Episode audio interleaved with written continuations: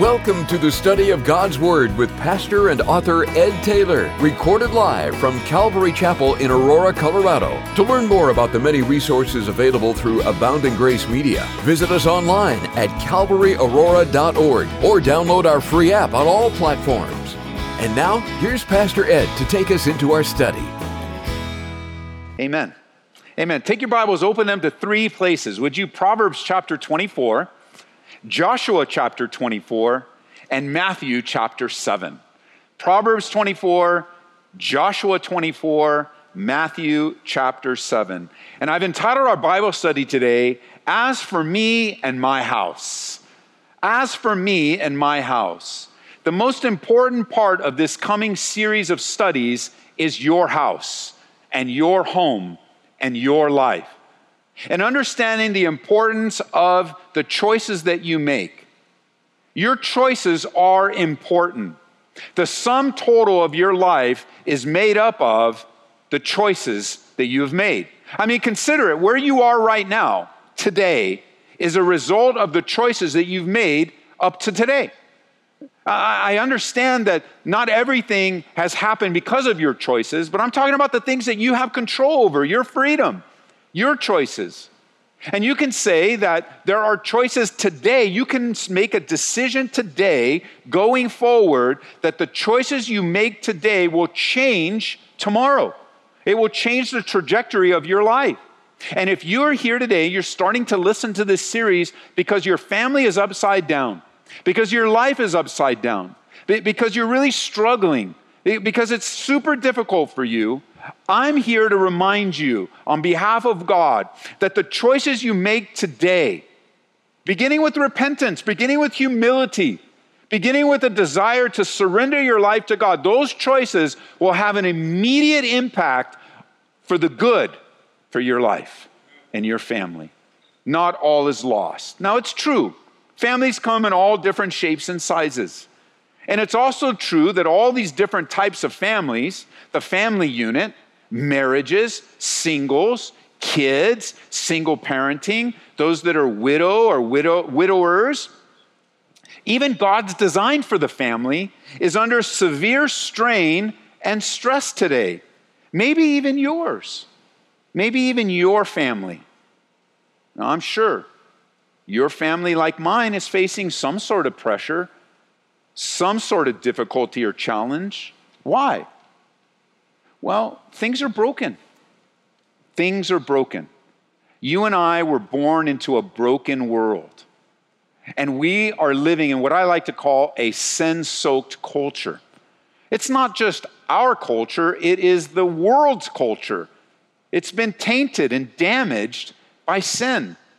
That, that is the problem on the earth today is man's decision to rebel against God. And you suffer. You suffer for your own sinful decisions, and you also suffer for other people's sinful decisions. And things are just broken. That's the way it is. Sometimes you just got to admit that your marriage is broken, that you're broken as a singleness. And I don't mean the kind of broken that is humble and the kind of brokenness that's, that God's attracted to, that humility. I'm just talking about you and your decisions. Maybe you're, you're in such a sinful condition that you just won't admit that you're broken and that you need the grace of God in your life. Even though there are no college courses, no how to seminars on having a strong family, you won't be able to download an app that will miraculously give you the family of your dreams, even though some people promise that. Even though there aren't these things available to you that would immediately transform your life, there is a book. God has given us direction for His desire for our lives. The book is known as the Bible. God has given us insight that if you will read and hear and do God's word, He will honor His word in your life. He will honor it. He, he will honor your desire to be in a right relationship with Him. He will meet you there. Not only do you have a book, but if you're a believer in Jesus today, God gives you not only the book, but also the power and the presence of His Holy Spirit to strengthen you and help you. Literally, as a follower of Christ, you are walking around with built in help. That it's not just behavior modification. You know, that's how the world deals with things. The world deals with things with just change your behavior, just change your behavior, just change your behavior, and all things will be great. Now, let me say this there are behaviors that do need to be changed. I'm not minimizing that part. But simply changing your behavior doesn't solve the problem. The problem is deeper than the behavior. The problem, as we'll see in a moment, is a heart issue. And only God can deal with your heart. However, only you can respond to God dealing with your heart. And only you can come to Him willing and open to be used to serve Him, first starting in your home and in your life. God is ready to give us wisdom in how to navigate our lives. We live in an upside down, out of control world, and God's ready to give us wisdom. But it's not just the world, some of you, you need wisdom to navigate your life in your upside down, out of control house and family and just the difficulties that you're facing today. I asked you to open in Proverbs 24. That's where I want to start. It is the verse that's the banner over this whole series. It's something I want you to memorize, I want you to hold on to and grasp in your heart of hearts. Notice with me in verse 3 the wisdom of Solomon in the Proverbs, Proverbs chapter 24, verse 3. It says, Through wisdom a house is built, and by understanding it is established. By knowledge, the rooms are filled with all precious and pleasant riches. That is God's desire for you today.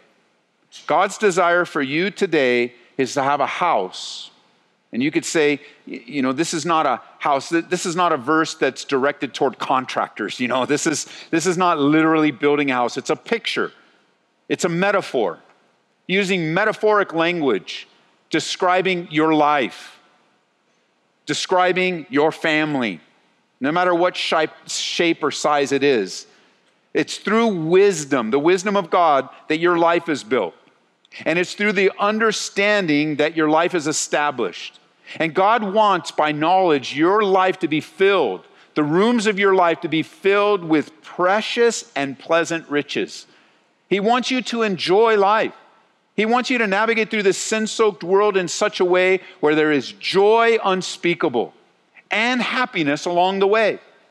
He wants you to embrace the condition of your life as it is today and have a contented approach, to be content with what you have and who you are. And a lot of what you're going to learn and hear during this series will not sound like what you hear in the world. It won't be what's the latest TLC show is. It won't be what the, the thing is podcast. Like the world has a way of doing things that the Bible is completely the opposite. And that's why some of you are following all this wisdom of the world and it's just jacking your life up. It's not helping you at all where the Bible just makes it super easy for us. Now, let me be clear super easy doesn't mean the application will always be easy, as we'll see in a moment. But man, God has given you wisdom and understanding. He's given me wisdom and understanding to build my house. And let me just say, in my life, personally, when I was born again, when I responded to an invitation, when I walked up and prayed with the pastor coming from the altar call, I literally, and this is no exaggeration, this, I'm not making this up. This is absolutely 100% true. I did not know how to be a man, a husband, a dad, a son, an employee, or a productive member of society. Period. I didn't know. I mean, the evidence was all around me. If my parents were still here, you could ask them. You can ask my wife. If my son Eddie was still around, you could ask him as he experienced some of those early days of an unsaved dad. I didn't know. And it wasn't that I was ignorant as much as it was my world surrounded me.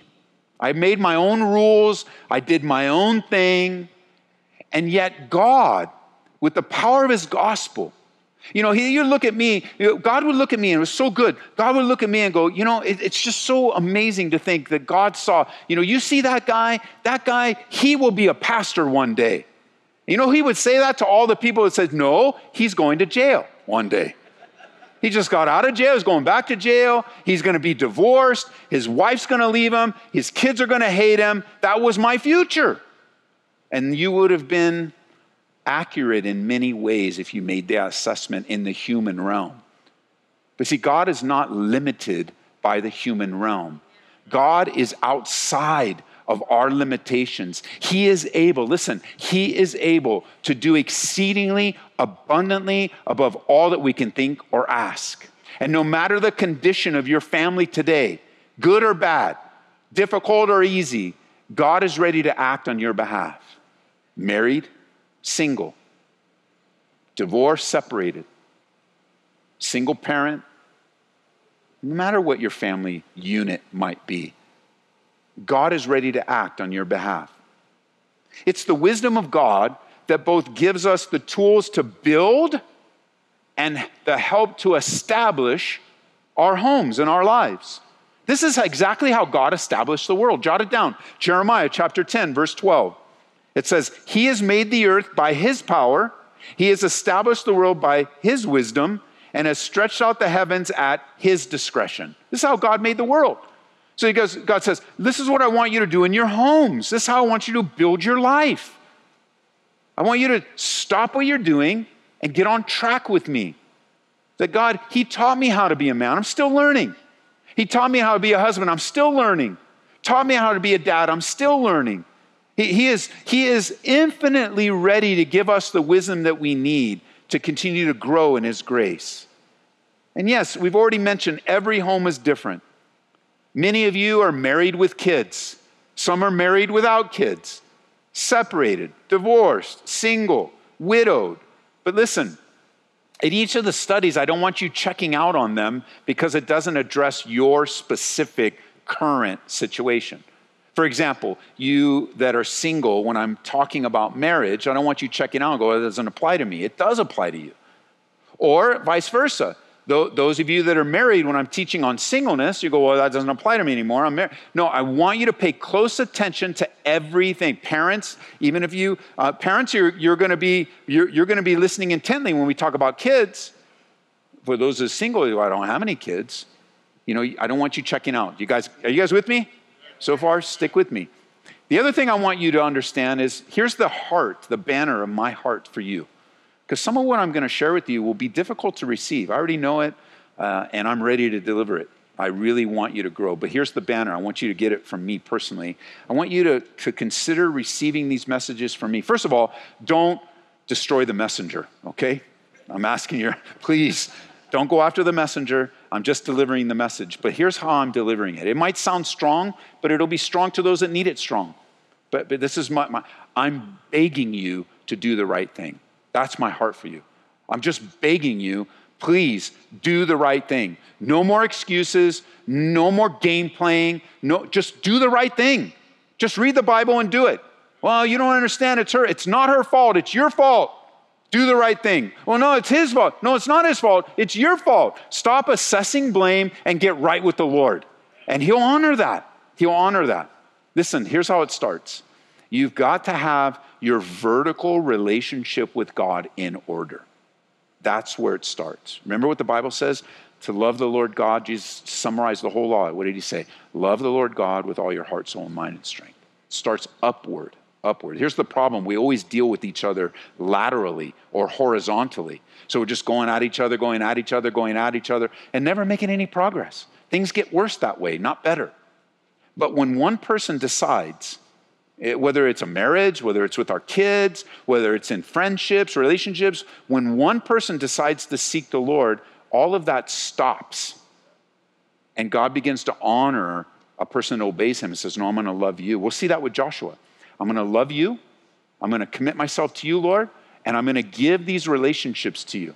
And I'm going to honor you. Even though I don't see any immediate change, I'm going to honor you because obedience is what you honor. So, with that in mind, come with me to Joshua chapter 23. Joshua chapter 23. Let's go back in time a little bit. Don't check out on any of these studies because whether it addresses your current situation, I'll tell you what, it's going to address someone else in your life. So, whether it's for you or you're ministering to someone else, you're going to want to learn every stage of what I'm going to share in the coming weeks. So, let's go back in time to this epic moment in the life and the history of the children of Israel.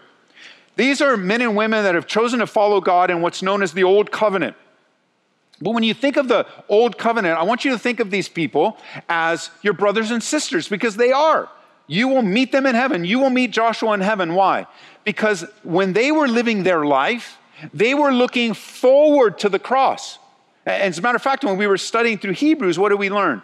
That we learned that many of them never fully experienced, they died before the cross. They didn't get to experience it. But you and I, we look back on the cross. We get to experience what's known as the new covenant. But we're all followers of God. That they were saved the same way you're saved. They were saved in by faith in the coming Messiah. They obeyed God looking forward to the coming Messiah. You today are saved and your sins are forgiven. How? By looking back at Messiah that's come. You get to experience what they all were looking for. And this is a group here that were living by faith according to the precepts of God, waiting for Messiah. But here in this particular section of the Bible in Joshua, you have this nation occupying the promised land. And what a season in their life. Joshua, taking over from Moses, has led the nation across the Jordan River through many victorious battles to the place where the families now, the families are settling down. They're settling down literally in the promises of God. So in chapter 23, there, there's these final words of Joshua as they're settling down. And he calls for the leaders and the elders to give them final instructions. Notice in verse 14, excuse me, actually in Joshua 23, verse 2. Joshua called for all Israel, their elders, the heads, for their judges and their officers, and he said, I'm old and advanced in age. You've seen all that the Lord your God has done to all these nations because of you. For the Lord your God is he who has fought for you. And I've divided to you all the land that's to remain as inheritance to your tribes from the Jordan, with all the nations that I've, I've cut off as far as the great sea westward. Verse 5. And the Lord your God will expel them before you, drive them out of your sight, so you shall possess their land as the Lord your God has promised you. Then he gives these final words. Notice in verse 6 he says, Be very courageous to what? Keep and do all that's written in the book of the law of Moses, so that you don't turn aside to the left or to the right. Unless, verse 7, you go among these nations who remain among you, don't even make mention of their gods. Don't cause anyone to swear by them. You shall not serve them, nor bow down to them. But you shall, notice verse 8, hold fast to the Lord your God as you have done this day. For the Lord has driven out from before you great and strong nations, but as for you, no one has been able to stand against you this day. One man of you shall chase a thousand, for the Lord God is he who fights for you, just as he has promised. And God has been faithful to them. And then in chapter 24, he reminds them of God's faithfulness. And he gives this strong warning against idolatry. He says, notice in verse 14 of Joshua 24, now, therefore, fear the Lord, serve him in sincerity and in truth. Put away the gods which your fathers served on the other side of the river in Egypt. Serve the Lord. And if it seems evil to you to serve the Lord, choose for yourselves this day whom you will serve, whether it be the gods which our fathers served on the other side of the river, or the gods of the Amorites in whose land you dwell. And then here's the key. This is some, not, you want to hold on to this as much as you hold on to Proverbs 24, 3 and 4. Joshua says to the nation, whatever choice you guys make, whatever you do, I want you to make the right choice, but whatever you make, as for me and my house, we will serve the Lord. Some of you have just never made that decision. You just never made that decision. You're, you're still caught up in idolatry. You know, for us today, in our modern world, we think of idolatry as something ancient. You know, I don't have any I don't have any statues in my house, Ed. I'm not carving up wood and I'm not doing these things. And so, therefore, you excuse yourself from idolatry. But a careful examination of so many lives today would see that the false gods of pleasure, intellect, money, and more are still being worshiped today among us. There are still things that are taking your love away from a sincere and truthful relationship with God. You think, oh, that's just something in Joshua. No, no, no, no. It's a new covenant issue as well. In 1 John chapter 5 verse 21, what did John tell the church? He said, "Little children, keep yourselves from idols. Stay pure." There can be a tendency in each of us to get sucked into the stupidity of idolatry. An idol is anything that has a higher priority in our lives than the Lord. This is important. It's so important that God reserved it in the top 10. Exodus chapter 20, verse 3 You shall have no other gods before me. None. That God would receive the priority in our lives. Are there other gods in your life that have a higher priority than the Lord? It's important that you examine your life in this way. So much is lost in our idolatrous worship of false gods. Well, we need to pray for purity in our worship and be careful in our lives. In Ezekiel chapter 14, verse 3, let me read it to you. Ezekiel's given a vision from God, given a word, and he says, Son of man, these men have set up idols, notice, in their hearts, because that's where idolatry resides. They set up idols in their hearts and put before them that which causes them to stumble into iniquity. Should I let myself be inquired of all at all by them?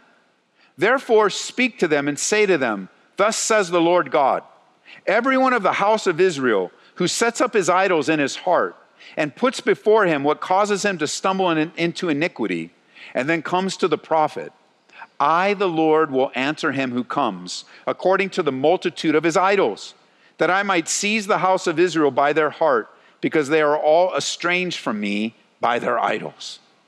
That's a pretty powerful passage. That's a powerful passage. There are those we meet who hear strange things and think it's from the Lord. They even say it's from the Lord. Things like, you know, I can steal from work. God has given me permission. No, He hasn't given you permission at all to steal. You're not hearing from the Lord, you're hearing according to your idol. Or maybe this I can slander and gossip. God has released me from that burden. What?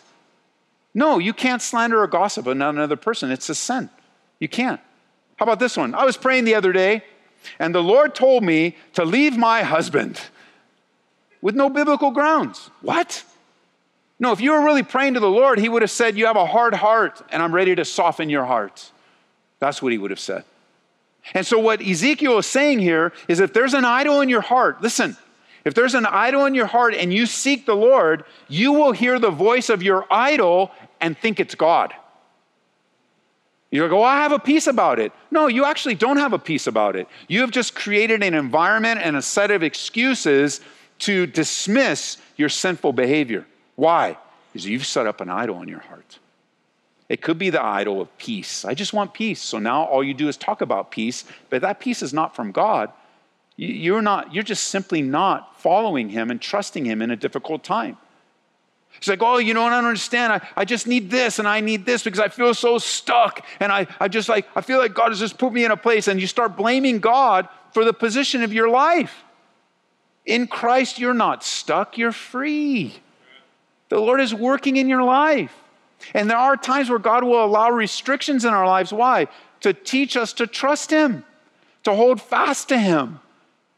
But I have met believer after believer. I've watched family disintegrate. I've watched kids backslide and turn their backs on the Lord and then say it was from God.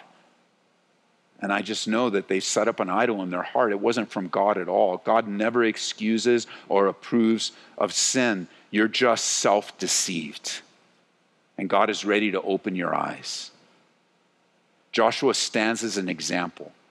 Will you declare it over your house? As for me and my house, we will serve the Lord. But Ed, so and so's not, no, no. As for me and my house, as for me, we don't really have control over other people, but we have control over me and my choices. So it starts with me and it actually ends with me. As I have my walk with the Lord, my relationship with the Lord, when I was born again, I had to make this decision over my home. As for me and my house, we're going to serve the Lord. And I, I, learned that as I make mistakes along the way, as a dad, as a husband, uh, as the leader in my home, as the co laborer with my wife, as I make mistakes, I want to make them seeking to serve the Lord rather than seeking to serve myself. And so I repetitively make this decision as for me and my house, I serve the Lord. I'm still making that decision today. As for me and my house. And by, by the way, God is not looking for perfect families and perfect homes. You don't have one. I don't have one. He's not looking for perfection, He's looking for surrender. Surrender. Just, it's like, you know, when you're singing, right? You lift up your hands to the Lord. That's just a sign of surrender. It's a sign of worship. It's like, oh, Lord, I, these, these words mean so much to me. I just, you're so vulnerable when you're like this. You're just in such a vulnerable position. But in that vulnerability, the Lord meets you there. And I know in this room there's some hard situations, hard situations in my family right now. Very hard, very difficult, outside of my control. So I just got to trust the Lord. That's what that, that choice. As for me and my house, where I control what, what as for me and my house, I'll serve the Lord. I'm going to keep my love relationship strong with Him, and I'll let the Lord sort out the other things, and just keep serving Him, keep serving Him, keep serving Him. Give my life to Him. And that's how our lives will be judged. Not just how we finish, but how, not just how we started, but how we finish. And I want to finish well. Joshua is challenging the people to make a choice to, you know, because you can live for many different things. Even when trouble comes to your home, you can live for many different things. You can take on an identity of your crisis, you can take on an identity of your difficulty, or you can maintain your identity of your victory in Jesus. You can maintain your, the, the, true identity that you have as a follower of Christ. And that people that follow Jesus go through hard things, experience difficult things, experience imperfections, difficulties, where we learn to pray, we learn to surrender, we learn to love, we learn to adapt ourselves, stop trying to change everybody, but just change ourselves to be more moldable in the Father's hands. just let the Spirit do what He wants to do in our lives. Growing in grace. You know, I think as we get to it later on, but you know, it's like just that that simple, let me give you a real simple one, not even really difficult. The difference between marriage and singleness, right? Because in, in our culture, and unfortunately, even in the church today, marriage is kind of described as better than singleness, but it's not. They're both equal stations from the Lord. So marriage is not better or worse, it's just a different place that you have in life. It's funny, the singles are, oh, I want to be married, I want to be married, I have to be married. And then the married people are going, I want to be. Don't say it. Don't you? You're thinking it, you're already busted, don't say it. Because it's not an issue of marriage and singleness as much as it is an issue of contentment. Learning to be content where you are. It can be hard in marriage, it can be hard in singleness. It's hard in both. You see, God, He's working in your home, in your house, in your life, in your current situation. And the grass always seems greener in your neighbor's yard, man. It's always someone's got a better life. Someone's got something that, no, no, no. You're exactly where God wants you. As for me my house, I'm going to serve the Lord. Where I'm at, the condition of my life today, could things be easier? Could things be different? Of course. There's advantages to both. There's advantages to marriage where a threefold cord is not easily broken. But there's also advantages to singleness. And you know, the gift of singleness in this season, and we'll get to it and we develop it in a later study, but that when you, the gift of singleness is that you get to devote yourself 100% to serving God.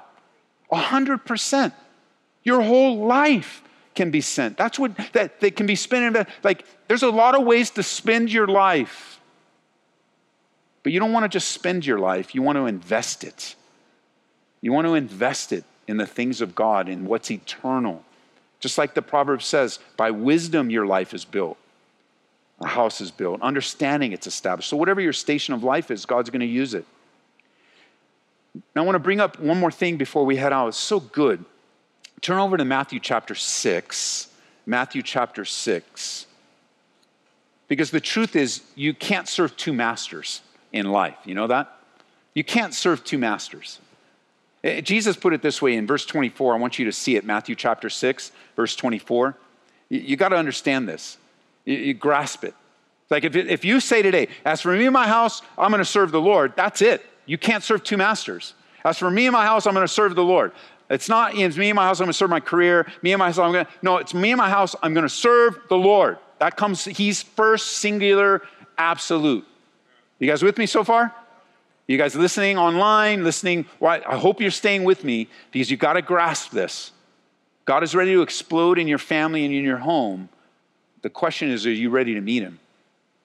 Because you can't serve two masters. Notice, for either you'll hate the one or you'll love the other, or else you'll be loyal to the one and despise the other.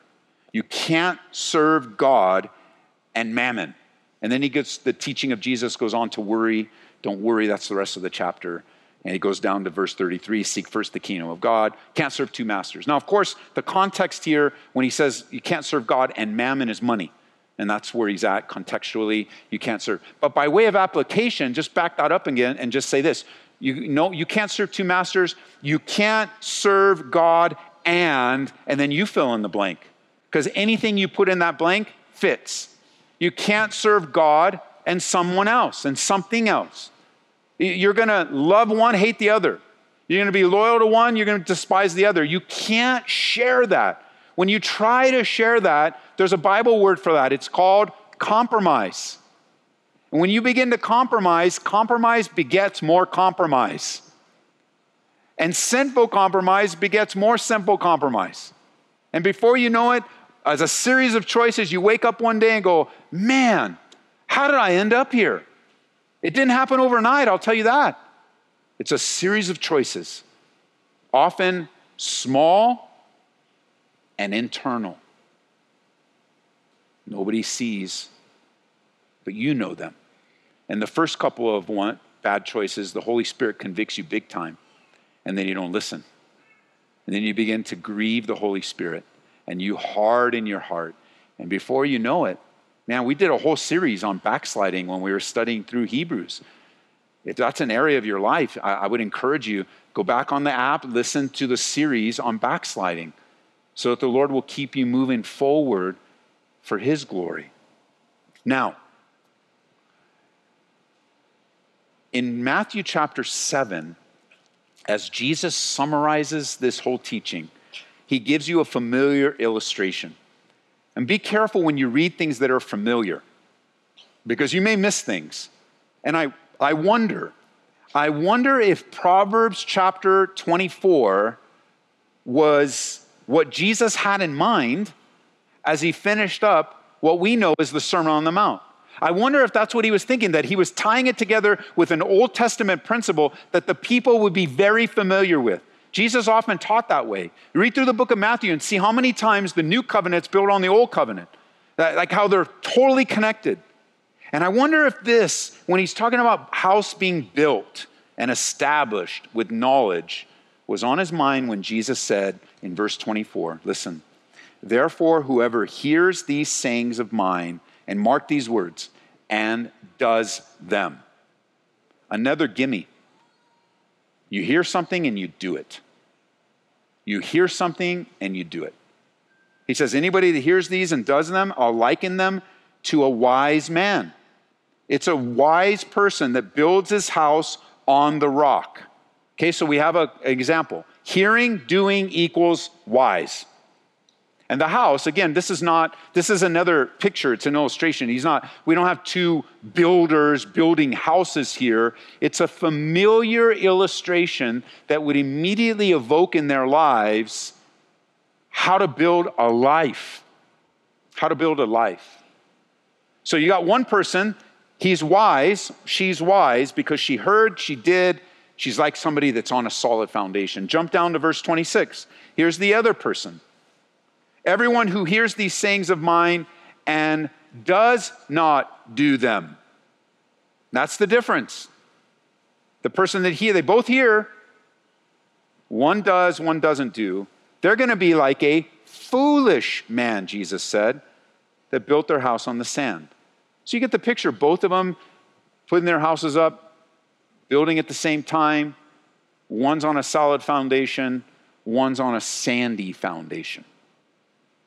What happens to their houses? Notice the foolish and the wise person experience the same thing. Verse 25 rain descended, floods came, winds blew and beat on that house, and it did not fall. Why? It was founded on the rock. Why was it founded on the rock? Because they heard and did what Jesus said. But notice verse 20, 27. The rain descended, the floods came, the winds blew and beat on that house, and it fell. Why?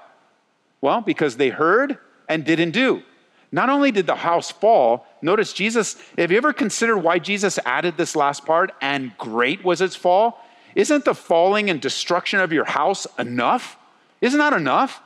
I mean, isn't it enough to have something and then through the storms of life it's completely destroyed? No, it's not, because Jesus is making a point. Why was it great fall? I'll tell you why.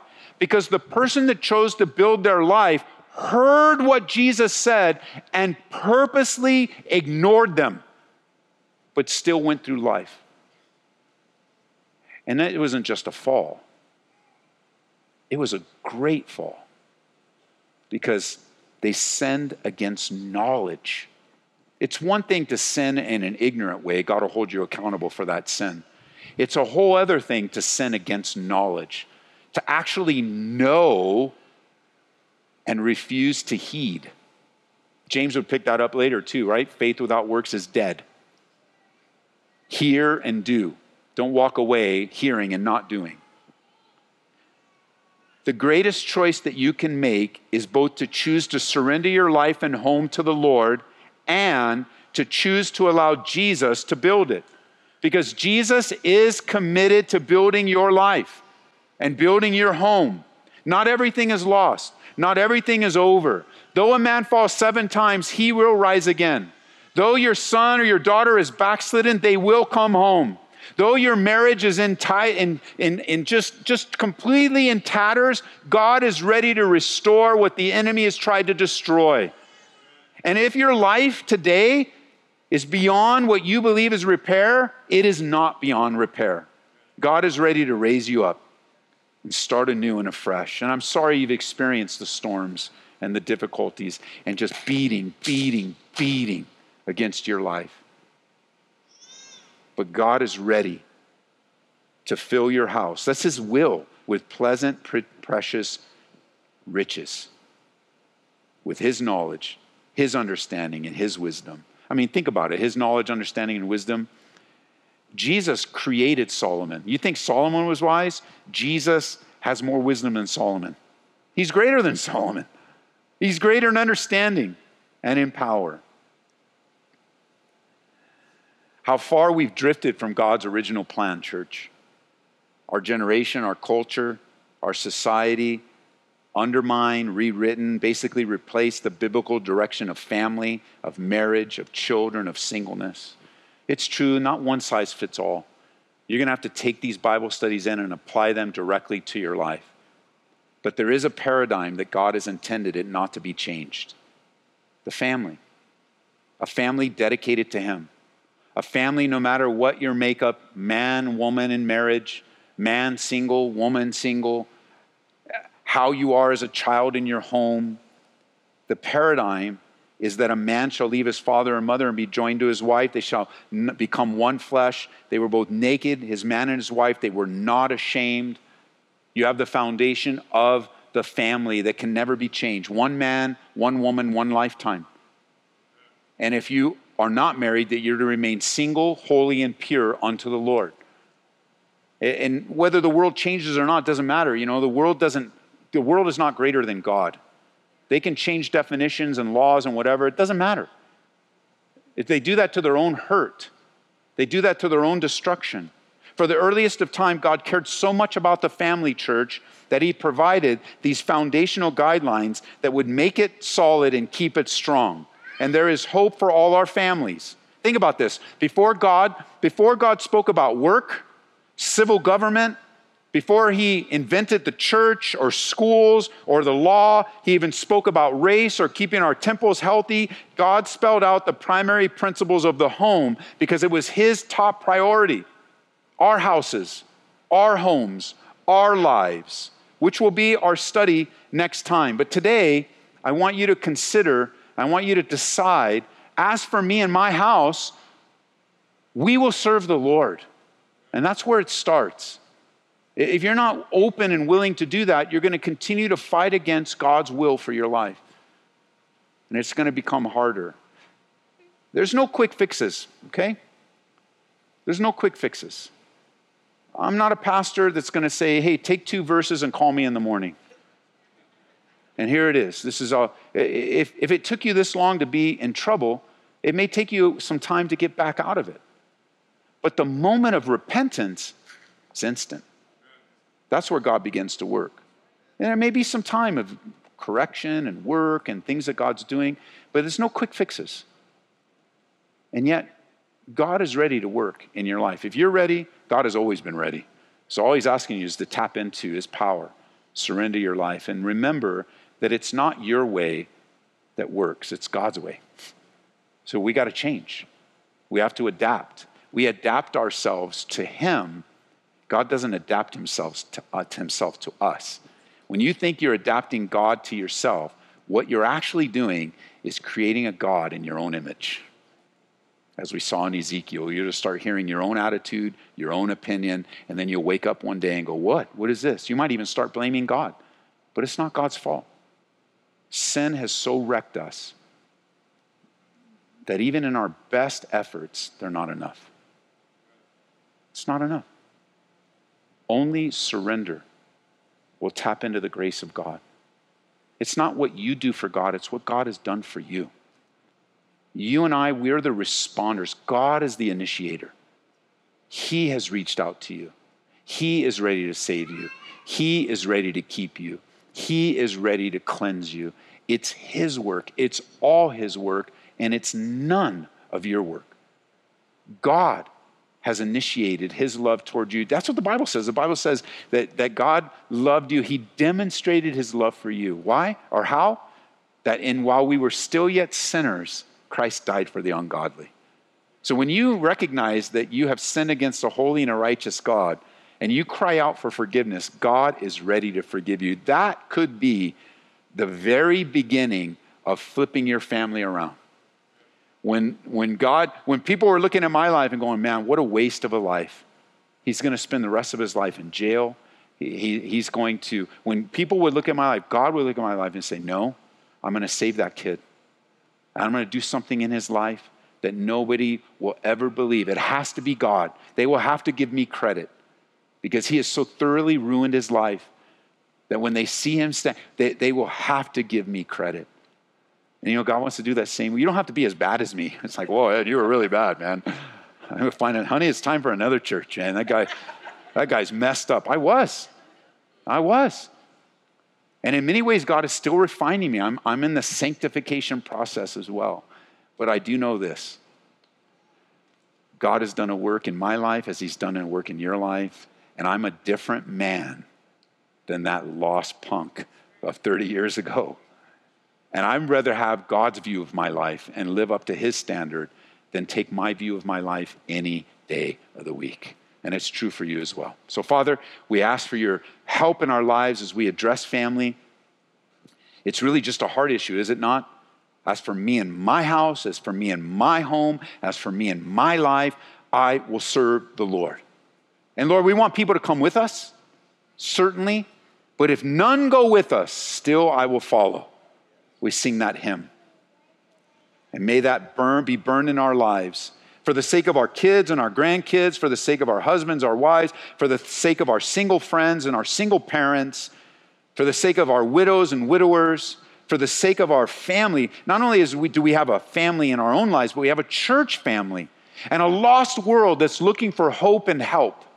May we be the men and women, as imperfect as we are, that live out the full grace of your presence in our lives. And if you're here today, you've never given your life to Jesus Christ, I want to invite you to do just that. Let's start today with your house. Let's flip it on its head and go, what the enemy thought he had with you, he doesn't. And when I say enemy, I don't mean a human enemy, I mean the devil himself. The devil hates your guts, wants to destroy your family, wants to destroy your life, wants every generation after you to serve him and to live in sin and not to enjoy God. But you can break the cycle. Today, it can change with you if you will just come and repent of your sins. You know, the Bible says that we have all sinned and fallen short of the glory of God. And the wages of sin is death, both physical and spiritual. But the gift of God is eternal life in Christ Jesus our Lord. That's the gift of God. That if today you will confess with your mouth the Lord Jesus and believe in your heart that God raised him from the dead, you will be saved. I just read to you the Bible from memory. That's the gospel message. Your life can be changed today. I don't know, who knows? You might be the next pastor, the next Sunday school teacher. Who knows? You might be the next sober person, the next person that lays down their idols. You may be the next marriage restored, but you'll never know until you come to the Lord. And so I want to give you that chance before we leave. And we give you a, a public, an opportunity to publicly acknowledge your repentance before God. And wherever you are in this room, you know, I know watching online or driving, this may not be possible, but uh, it's okay. God knows wherever your station in life is. I think of Cornelius, you know, Cornelius just, man, he believed the Holy Spirit came upon him. It's just amazing. If you will believe, God will work. And so, for those of you that are here, maybe even downstairs, if, you want to follow Jesus today, just stand to your feet. I want to pray with you. I want today, I want to give you something in your mind to openly acknowledge that this was the turning point in your life. Why? Because you surrendered your life, received the forgiveness of your sins through the blood of Jesus Christ. God bless you here. Who else would say that's me? I see you in the back, perhaps downstairs. The Lord is working. I see you. God wants, listen, God wants to change your life. I know it may not feel anything and you're just like standing and you don't know what your future holds, but you got to learn to trust God. You don't need to worry about your future. Just in this moment right now, God is ready to work in your life. This is such a high and holy moment. He's ready to change your life. I'm serious. Precious and pleasant riches. That you can build your life on the rock. I can stand here and testify to you. God saved my marriage. He gave, saved my life. Just there's no other way to say it. And I have a, I count it a privilege to be a part of what God's doing in your life today. So those of you that responded near and far, standing or sitting, doesn't matter. I want you to pray with me because we want to obey what God says. Confess with your mouth. So you can pray something like this God, I admit that I've sinned against you. And I ask you to forgive me of all my sin. I receive the gift, the forgiveness of my sins, and ask you to change my life. And help me to turn away and repent from my sinful past and to surrender and submit my life to you. In Jesus' name. Amen. Amen. Amen.